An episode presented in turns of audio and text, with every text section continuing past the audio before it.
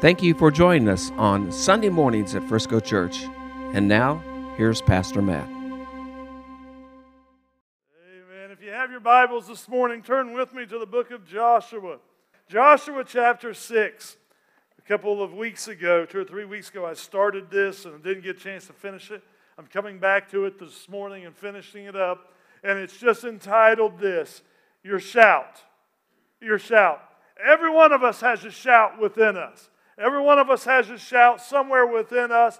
We're going to have an opportunity and moments in our life. You might go, Well, I'm just kind of a quiet person, and I understand that. I'm not necessarily talking about physically shouting. I'm talking because some of you are going like, yeah, my mother had a lot of shouts in her. No, I'm talking about I'm talking about the ability to celebrate victories in your life. Those shouts that, that, that we have in our life. We all have these moments and we all have these opportunities but the question is, and what really made me and, and led me to this scripture, uh, the question for me was, what leads to your shout? We always like to talk about the shout. We always like to talk about the victories. We always like to mention what God's doing and, and the good things that's happening. It's like, oh, it's so great. God healed me, or God delivered me, or God provided for me, or whatever the case is. And it's wonderful. We need those stories. But, but what leads to that? Something leads to these moments that we have, these, these uh, times in our lives that we have where there's a shout that's taking place. Joshua chapter 6, uh, without a doubt, I suppose, the most popular shout, well known shout in Scripture is found in Joshua chapter 6. And I want to just, uh, our text this morning is verse 16. It says this after the seventh time, the priests blew the trumpets, and Joshua said to the troops, Shout, for the Lord has given you the city. The shout, the shout. The song that we just sang, the last song we just sang, went perfectly, goes perfectly with this, uh, this passage or this thought this morning. Our shout. A couple of weeks ago, I started on this. We only got in a verse, I think, maybe, but, but we started talking about how Jericho was shut up. It was strongly fortified. No one was coming in, no one was going out. What leads to the shout? Several things took place just before this. Now, we read the story of Jericho, and we're going to take a quick look at it this morning. We read that story. It's an awesome story how God knocks down the walls, and, and they shouted with this great shout, and and, but, but something leads to that. You know, most of the time we really enjoy the shout. We don't like what leads to the shout. Something leads to the shout. What was leading it to the shout was, I, I mean, honestly, there was this season that they were going through of transition. It was unreal. They, these same people, they were, they were wandering or, or being led through the wilderness for 40 years by the fire, by by night and this cloud by day. God was leading them through the wilderness, and, and they were looking for this place called the Promised Land. For 40 years, they, they were just kind of wandering, following this, this cloud and this fire. And God did some awesome things. In fact, they were hungry, and God would give them food every morning. He would rain, literally rain bread down for them. They call it manna, and rain it down on the ground. They'd gather up their food every morning. There were times when water would come out of a rock and it would give them water to drink and all of their livestock. And there were times when birds, flocks of birds, would just come over and fall in their laps and they would eat these birds. And they just saw this day in and day, after, day, uh, day in and day out. And, and they were following this man by the name of Moses who led them through the wilderness. They, they crossed the Red Sea. And, and, and this went on for years. But then they got to the point where the original generation passed away. Moses now has just recently died. They're down the leader that they followed for 40 years. And now they're on the, on the brink of crossing into the promised land.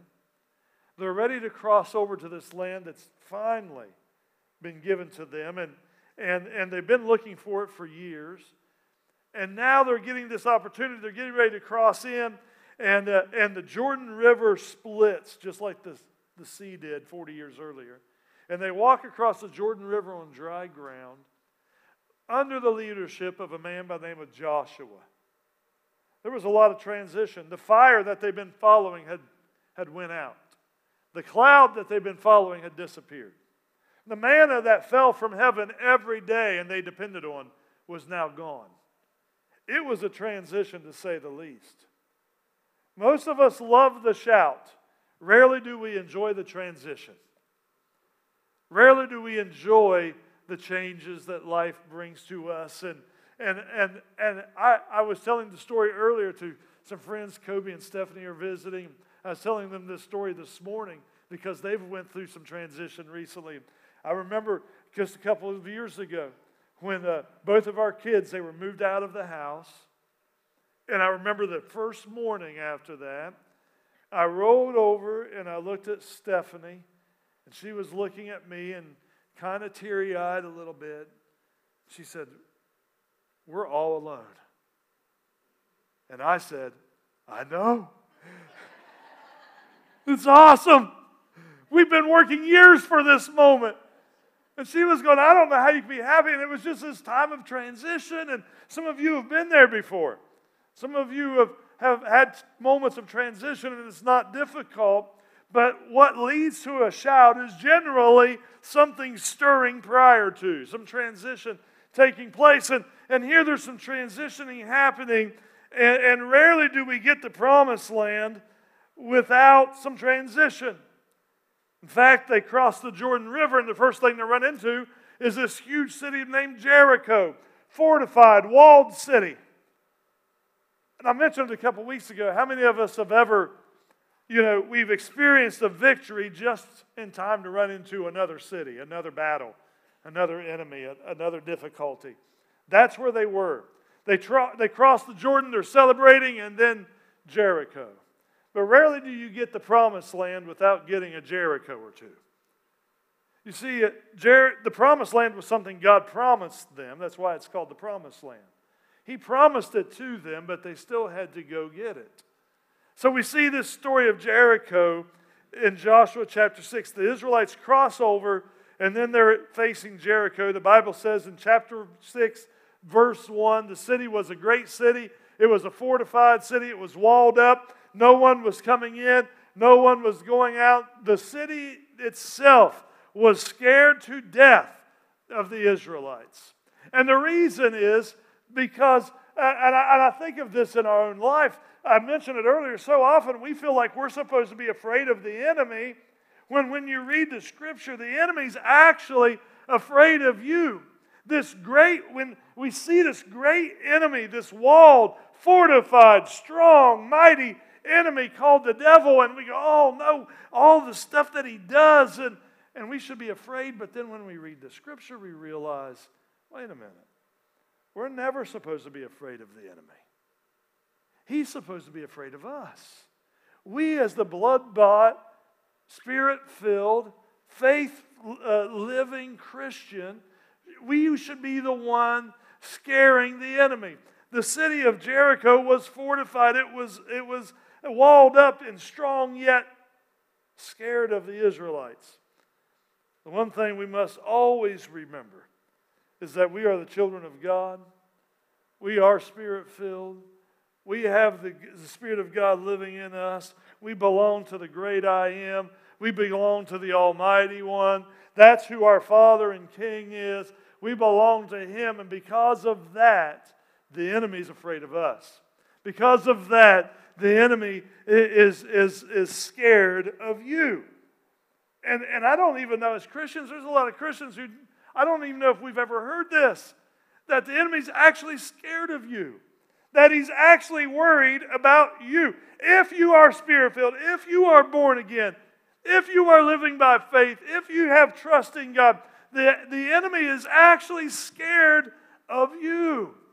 There's no reason for us to run in fear. There's no reason for us to worry ourselves to death. You have the authority. We were just singing about it. You have the authority over the enemy. God has given you all the tools to have authority over the enemy. You are supposed to be on offense. The devil should be the one spending his time on defense. We should be the ones who are attacking the enemy. I read the scripture and I realize that God's given us every tool to attack. And then God says, and I will be your defense. In other words, you stay attacking and I'll take care of the defending. That's the God that we're serving today. And that's where the Israelites were. It's where Jericho was. Jericho was scared of, of, of Israel, and Israel was getting ready to be on the attack mode. So the question is this morning why was Jericho so afraid of Israel? Why would they be so afraid of Israel? At that moment, and even in today's world, Israel's not, a, not some sort of great nation. It's not some sort of enormous, it's not like Russia or China or even the U.S. It's nothing like that. There's this little country in the middle of, of just uh, surrounding enemies. And why, why was Jericho in those days so afraid? After all, they have the great walled city. Why were they so afraid of Israel? They didn't have tanks. They wasn't even necessarily known as great warriors. They didn't have giants fighting for them. Why were they so afraid of Israel? We have to go all the way back to, Jer- to uh, Joshua chapter 2. Joshua chapter 2 tells us a story about Rahab. And, and that story will tell us why, uh, why they were so afraid. So, before they crossed the Jordan River, Israel sends some spies over. Send a couple spies over, and they're like, hey, go view what's over there. See what Jericho looks like. See what the land's like. See what's happening. And they go to Jericho just as like average people, and they walk into the city and they go hide, and they hide in this lady's house by the name of Rahab.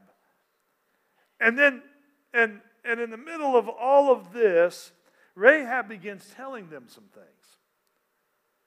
And she hides them because now the authorities of the city here there's a couple spies and they're looking for them so she hides them on the roof and while she's hiding them she tells them something it's in joshua chapter 2 verse, uh, let's see, starting in verse 8. Joshua chapter, chapter 2, starting in verse 8. Before the men fell asleep, she went up on the roof and said to them, I know that the Lord has given you this land that they're living in. I know the Lord has given you this land and this city. And that, listen to what she says terror of you has fallen on us and everyone who lives in the land is panicking because of you. And then verse 10 tells us something that we can't, I have it underlined in my Bible. For we have heard how the Lord dried up the waters of the Red Sea before you when you came out of Egypt. And what you did to Sihon and Og, the two Amorite kings, you completely destroyed across the Jordan. There's a part there that's so interesting to me. I've got an underline. For we have heard. Why were they so afraid? Why was Jericho so afraid? Rahab has these men hidden on her roof, and she goes up and, and they're getting ready to go to sleep, and she says, I know, we all know, we all know that this land has been given to you. We all knew you were coming. We all saw it coming, and, and we are terrified. In fact, she said, we are panicking. The city and the land the enemy is panicking. Why? Because we have heard what God has done for you. Oh, I read that a while back and it just jumped off the page at me. Why were they so afraid?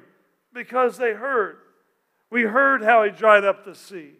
We heard how, how he worked the miraculous and gave you victories. We've heard about the fire and the cloud. We've heard about the manna falling from heaven. We've heard about the water coming from the rock. We've heard about all of this stuff for years. We knew you were coming. We knew about it, and we've heard about it. it, it it's caused this fear, it's caused this terror in us to the point we've locked up our walls, we've shut the gates. No one's coming in, no one's going out because of this, because of what we heard. And I read this and I was I, I thought to myself, oh, how often, how often, I, I wonder what the devil hears out of my mouth. Now, listen, understand, he hears what you're saying. Stephanie mentioned it last week. He hears what you're saying, he hears what you're praying, he hears what you're singing, he hears what you're praising. The enemy does. The reason that they were so afraid was because of what they had heard. And then I wonder what the enemy hears coming out of my mouth. I wonder if the enemy hears me, you know, like, I, I wonder if he hears me praising God with all of my heart and it strikes fear in his, in his heart. I wonder if the enemy is like the, our, our enemy, Satan himself. I wonder if, if he's like Jericho, where he is terrified of Matt Snyder because he's heard what God has been doing in my life. I wonder if he's terrified about Grant and Shy because of, of uh, he hears what God's doing. He's heard them uh, uh, praise God for what he's been doing, and, and it strikes terror into his spirit, into who he is. I wonder what he hears from us.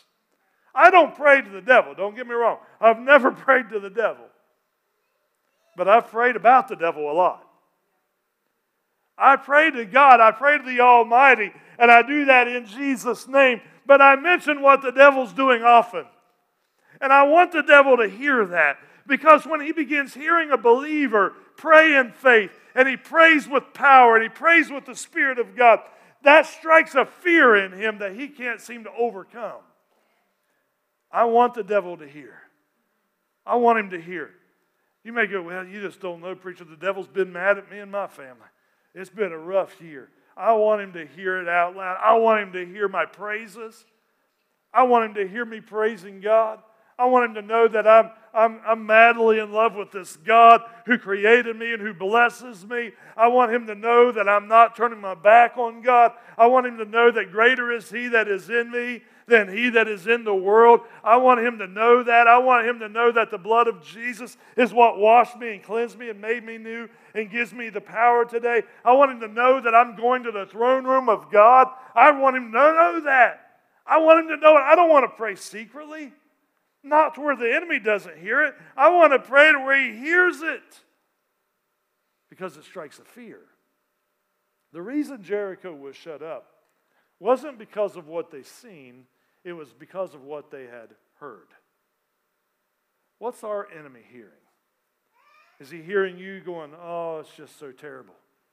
I'm just so down. I'm just so out. I'm so weak. I'm so miserable. My kids are miserable. My husband's miserable. My wife is miserable. My family's miserable. The church is miserable. Everything's miserable in my life. And I'm just a pitiful, pitiful, pitiful person. Is that what he's hearing? Because I got to be honest with you. That would not strike fear in any enemy. That doesn't strike fear. At some point, we've got to start speaking the word of God. We've got to start going, no, I, I may feel bad today, but greater is he that's in me. I, I, may feel rough today, but I know he's my healer. And I, I may be going without today, but I know I serve a God who's my provider. I'm not worried about the devil, and I'm not worried about the enemy, and I'm not running in fear. Israel was not fearing uh, the, uh, the city of Jericho. Jericho was fearing the, the nation or the people of Israel. And they heard what God had done. I started thinking about how the enemy hears us today. How does he hear us? One, he hears what you say to others. He hears what you say. He hears what your conversation is. He hears, he hears what you're saying about yourself. He hears what you're saying about your kids. Listen to me. I, I, I do mean this. We, we got to be careful what we're saying because he hears it. And I want my words to strike fear in the enemy. He hears what you're saying to people, he hears what you're saying to God. When you're praying, he hears that. I want the devil to hear it. I want him to hear those things. He hears it when you're praising God. Even when you don't feel like praising and you do it anyway, he hears it. I think it strikes a fear in the enemy that nothing else strikes in him. When a, when a child of God begins to praise the living God when he doesn't feel like it or she doesn't feel like it, that strikes a fear in the enemy. It has to. And I want him to hear that today. So, what's the enemy hearing out of your mouth? What is he hearing? Because of what they heard, they were afraid. The devil's not scared of you because of who you are. He's not scared of you because of your name. He's not scared of you because of where you attend church. That's never been something that would strike fear in the enemy. That's never been something that would cause him to be scared of a believer. He's scared of you and he fears you because of the Spirit of God that lives within you. He fears you because of the Spirit of God that abides in you. The one who is who's now uh, uh, resides in you. The one who uh, has exchanged the old man for the new. The God that we serve today. That's why the enemy is afraid. And when he hears what God has been doing in our lives, it strikes a fear. It strikes a fear in him. Joshua chapter 6, if you have your Bible there this morning.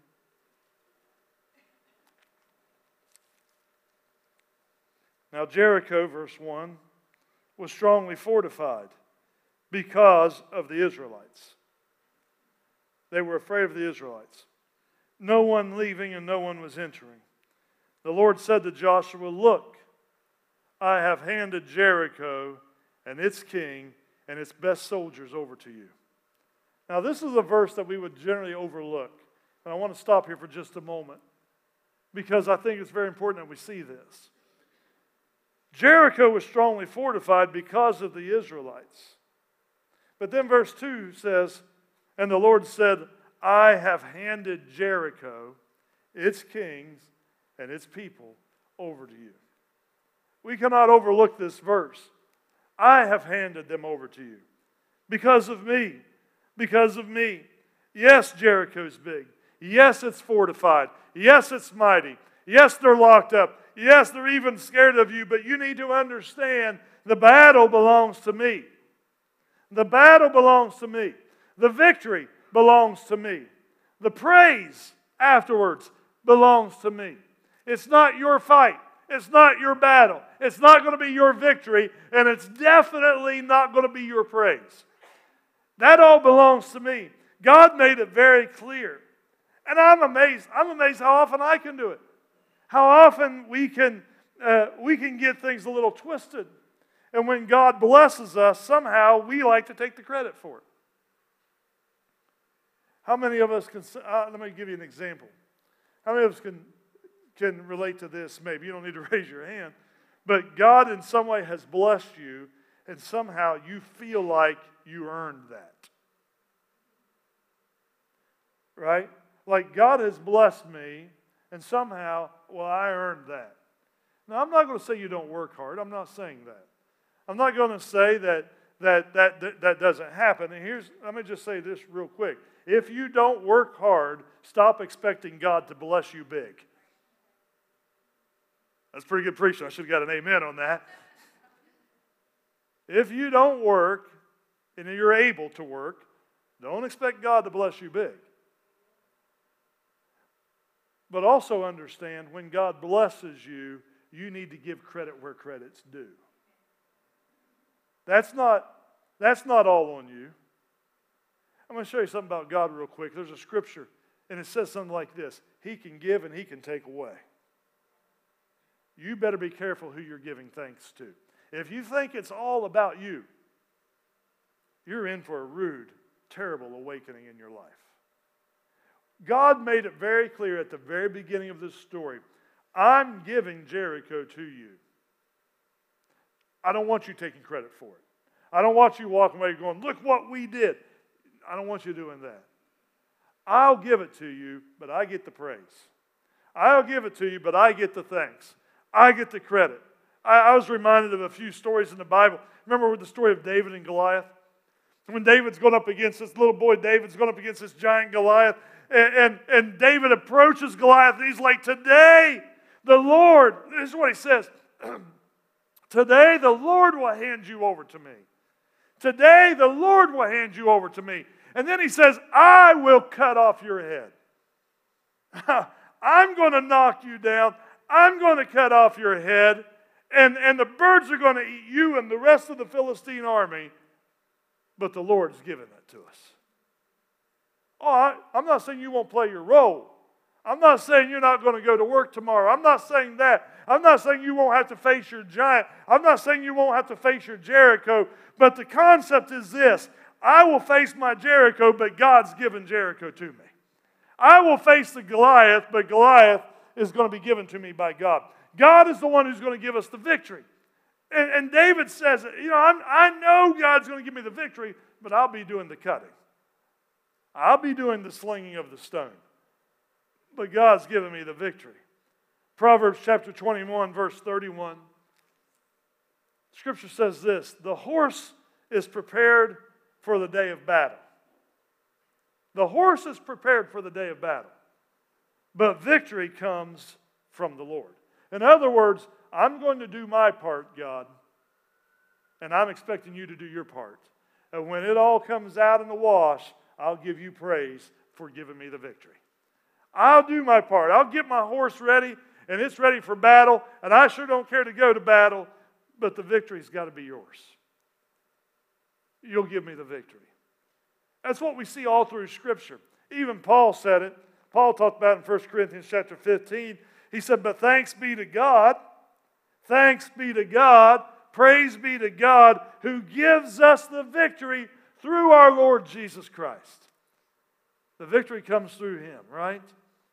And then we see in this story, Joshua chapter 6, Look, he says in verse 2, I've handed Jericho and its kings and its soldiers over to you. And then God gives some specific, very specific instruction. You march around the city with all the men of war. You circle the city one time. Do this once a day for six days. Have seven priests carry seven ram's horns, trumpets, in front of the ark. But on the seventh day, march around the city seven times. And while the priests blow the trumpets, when there is a prolonged blast of the horn and you hear its sound, have all the troops give a mighty shout. Then the city wall will collapse. And the troops will advance, each man straight ahead. Here, God's given some specific instructions. I, we, I know if you've been in church long at all, you know the story. But he says this I want you to get up, I want you to go out on Monday, and I want you to march around it one day, one time.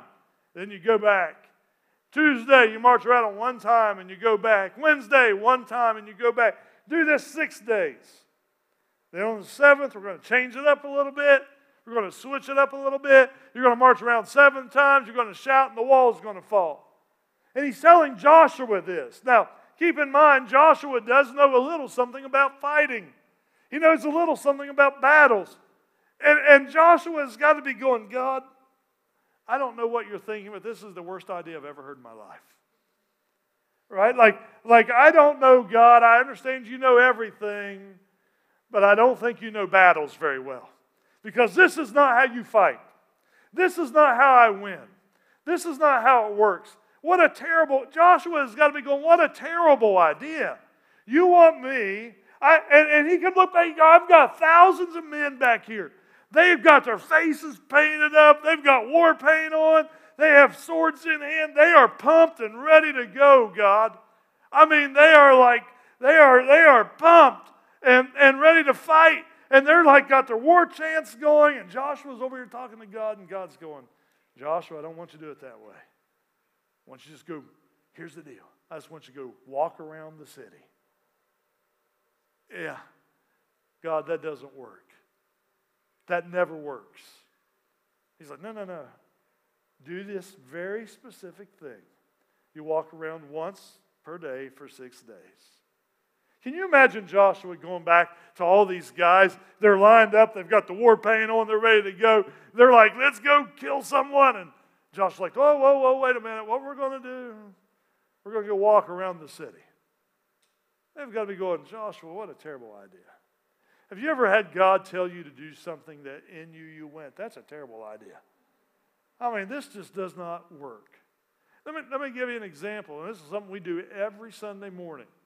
We're going to talk, I keep saying we're going to talk about one of these days. We'll get there one of these days, but every Sunday morning we do this. Every Sunday morning we go, okay, we're going to receive our tithes and offerings this morning. And you hear the preacher get up here and he talks about the blessings of God that comes with the giver.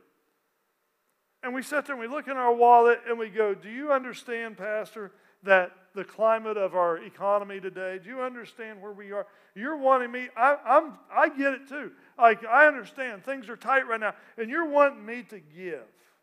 Well, first of all, you need to understand I don't care if you give. I'm telling you, God wants you to give, all right? So get that real quick. But, but, but I'm the one that, I'm the messenger, right? So you're going, you want me to give, and I don't understand it. That doesn't make sense. It makes no sense. Why would I give my hard earned money when I need every dime of it? But there's a precept and a concept in the Bible that as we begin giving, God begins pouring back into our lives. And, and there's some things that you will not receive until you get this principle. There's just some things you won't receive from God until you get the principle of giving. And, it, and it's such a weird concept for many of us. I get it. I understand it. I've been there. I, I, I spent a few days a while back with Andy, and he was sharing with me. He said, You know, one of the hardest things for me to get a hold of was tithing because it meant I was taking money out of my wallet. You know, like you can say, can we volunteer at the food kitchen or like the, you know, the food pantry? Can we volunteer at the, you know, the homeless kitchen? I'm like, yeah, I can do that. But when you're really wanting me to sacrifice, that makes no sense. Yet that's how God chose to do it. Right?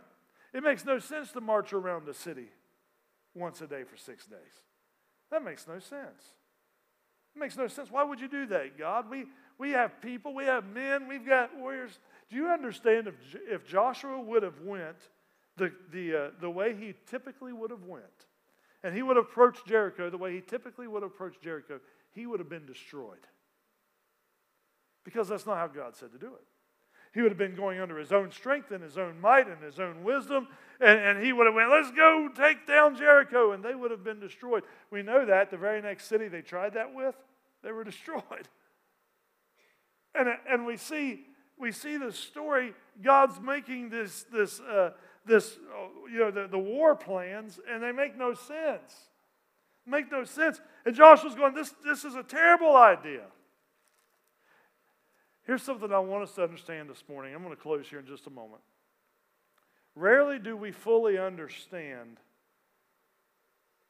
what God's wanting us to do when He's wanting us to do it. Rarely do we understand and fully understand why God's asking me to do this. The point is, we are to walk in obedience and let God take care of the rest of it. That's the point. You might not fully understand it, but that's okay. It's why the Bible says we walk by faith and not by sight. I walk by faith and not by my own understanding. Joshua's going, God, I don't understand this, but I trust you more than I trust myself. And because of that, we're going to march one day, one, one time per day for six days. That's why we're doing this, because I trust you more than I trust myself. I don't understand it. I don't get it. It makes no sense to me, but I'm going to trust you. I'm going to trust you. I know your voice. I've heard you. I'm going to trust you. When walking and following God in obedience, rarely do we understand the why. Rarely do we fully understand the why. We just keep walking in obedience. The purpose, the purpose behind the commands, we don't always understand. We don't always understand the purpose behind what God's saying. We don't always understand that. But we have to walk by faith and not by sight. We have to be willing to say, God, I trust you. I, I thought about the story of Naaman. Remember the story of Naaman when Naaman was a leper? He was sick and, and, and he was looking for healing, and the prophet says, You need to go down and dip in Jordan seven times. Remember that story? And, and Naaman was all upset because this isn't how it works. You're supposed to wave something over me and, and say hocus pocus, and all of a sudden I'd be healed. And that's not how this. I'm not supposed to go down to the dirty Jordan River and dip in the water. In fact, he got upset, and his servant said, Hey, maybe you ought to just do what the prophet of God says and try it. He goes down to the river and he gets in the water and he dips one time and he comes up and his skin doesn't change. He dips two times and it doesn't change. He dips three times and it doesn't change. Four, five, six times. This is the exact story of Jericho. Nothing changes. They marched around Jericho once a day for six days and nothing changed. The walls hadn't fallen. The people were still inside. Nothing was making sense. Nothing was working. Nothing was happening. I don't know if you've ever been there in your spiritual walk or not. But there are times in your spiritual walk you're just marching. And you don't understand why, and you don't see anything happening. And I thought there would be great miracles by now. I thought there'd be a great revival by now. I don't understand, God, why nothing's happening. Why am I in this dry season? Well, because you're marching. It's not time for your shout yet. It's okay. The shout's coming. It's just not time yet. You see, what leads to the shout's just as important as the shout. Had they not walked, if they had just walked out there to the city and started shouting, the walls would have never come down. Everyone in there just went, What's wrong with these crazy people? And some reason we think that's the way it ought to be in our life. We ought to just be able to start shouting any time and something start happening. Noise, by the way, isn't shout. A lot of times we just go, we need noise. Well, noise doesn't bring a shout. In fact, when they were marching around the walls, Joshua said, I don't want you making a single peep. I want it to be quiet. So when it's time to shout, we'll all shout. Made no sense for Naaman. He's sick. He's, he's, he's dipping one, two, three, four, five, six. Every time he'd come up, he'd look, nothing's changed. But on the seventh time, when he dipped in the water, he came up and his whole body was made whole. Why? Because he obeyed. Did he understand it? No. Made no sense to him. Makes no sense to me. I read the story and I go, that makes no sense. Why would God do that? Why would require, why would he require Naaman to go get in the river six times? That makes no sense. Naaman had to be going, I don't understand the why. And here's what we I think we need to get this morning. You don't have to understand the why. You just have to hear God's voice and obey it. And he'll take care of the rest. Joshua didn't understand why they had to march around six times. I'm going to tell you why he had to march around six times for once a day for six days. I'll tell you why he had to do that. On the seventh day, they had to march around seven times, and then at a certain point, they had to shout, and the walls would come down. They never would have gotten to the seventh day had they not marched around six days prior. You see, to get to the seventh time, you've got to march your six times. While you're going, nothing's happening. It's dried up. Spiritually, nothing's happening. This is not what I thought. Nothing's happening. Nothing's happening to my kids. I've been praying for them for years. Nothing's happening. My parents are still not serving. Nothing's happening. The job I'm on, I hated it five years ago and I still dislike it today. Nothing's happening. I thought every one of my coworkers would be saved by now. None of them are. Nothing's happening. I thought I'd be deeper in my walk with God. I thought I'd have half this memorized by now. Nothing's happening. What do I do? You just keep marching. You just keep marching. Oh, the shout's coming. You just haven't got there yet. Six days in a row they march, they see nothing. Every time they're marching around the wall and they're looking up, going, nothing has changed. Nothing's happening. Six times, six days, nothing. Seventh day, they march around six times, nothing's happening. Finally, on the seventh time around, God says, I want you to blast the trumpets. And the trumpets started blasting, and all of a sudden they heard this great cry, Shout! And everyone started shouting because it was time. And immediately the walls just started crumbling down. And the city was given to them and the victory was theirs. Why did that happen? Because it was willing to march. Because it was willing to keep on. You know, when it comes to serving the Lord, let's all stand this morning. When it comes to serving the Lord, there are just simply sometimes you just got to keep marching. Well, yeah, I don't know. Church has just been kind of dead recently. You just keep marching. My prayer life's been kind of dead recently. That's right, you just keep marching. I just don't know. Just, I don't feel like God's really even, I just don't even feel Him anymore. Well, you keep marching. You keep dipping in the, in the river. You keep doing what God's calling. You don't understand it today, but there's a purpose behind the marching. You had to march six times to get to the seventh day and you had to get to the seventh day in order to get to the shout. So often, again, we just want to go right into the shouting, and we have to understand what leads up to the shout is equally as important as the shout itself. Because had they not done what they were supposed to do to lead to the shout, the shout would have been worthless, powerless, useless. The marching was important. Sometimes we just have to see our way through. Sometimes we just have to keep on going. Sometimes we have to have some stick to it, stick to itiveness to us, willing to stay the fight and stay the course. They're willing to keep going when no one else goes. The willing to not, the willingness to, to continue and not stop. The willingness to grow some thick skin and go, oh, well, someone may have said something, but I'm okay with that. I'm still serving the Lord. I'm still trusting Him. I'm still marching. Oh, I know the shout's coming, and your shout is coming. Your shout is coming.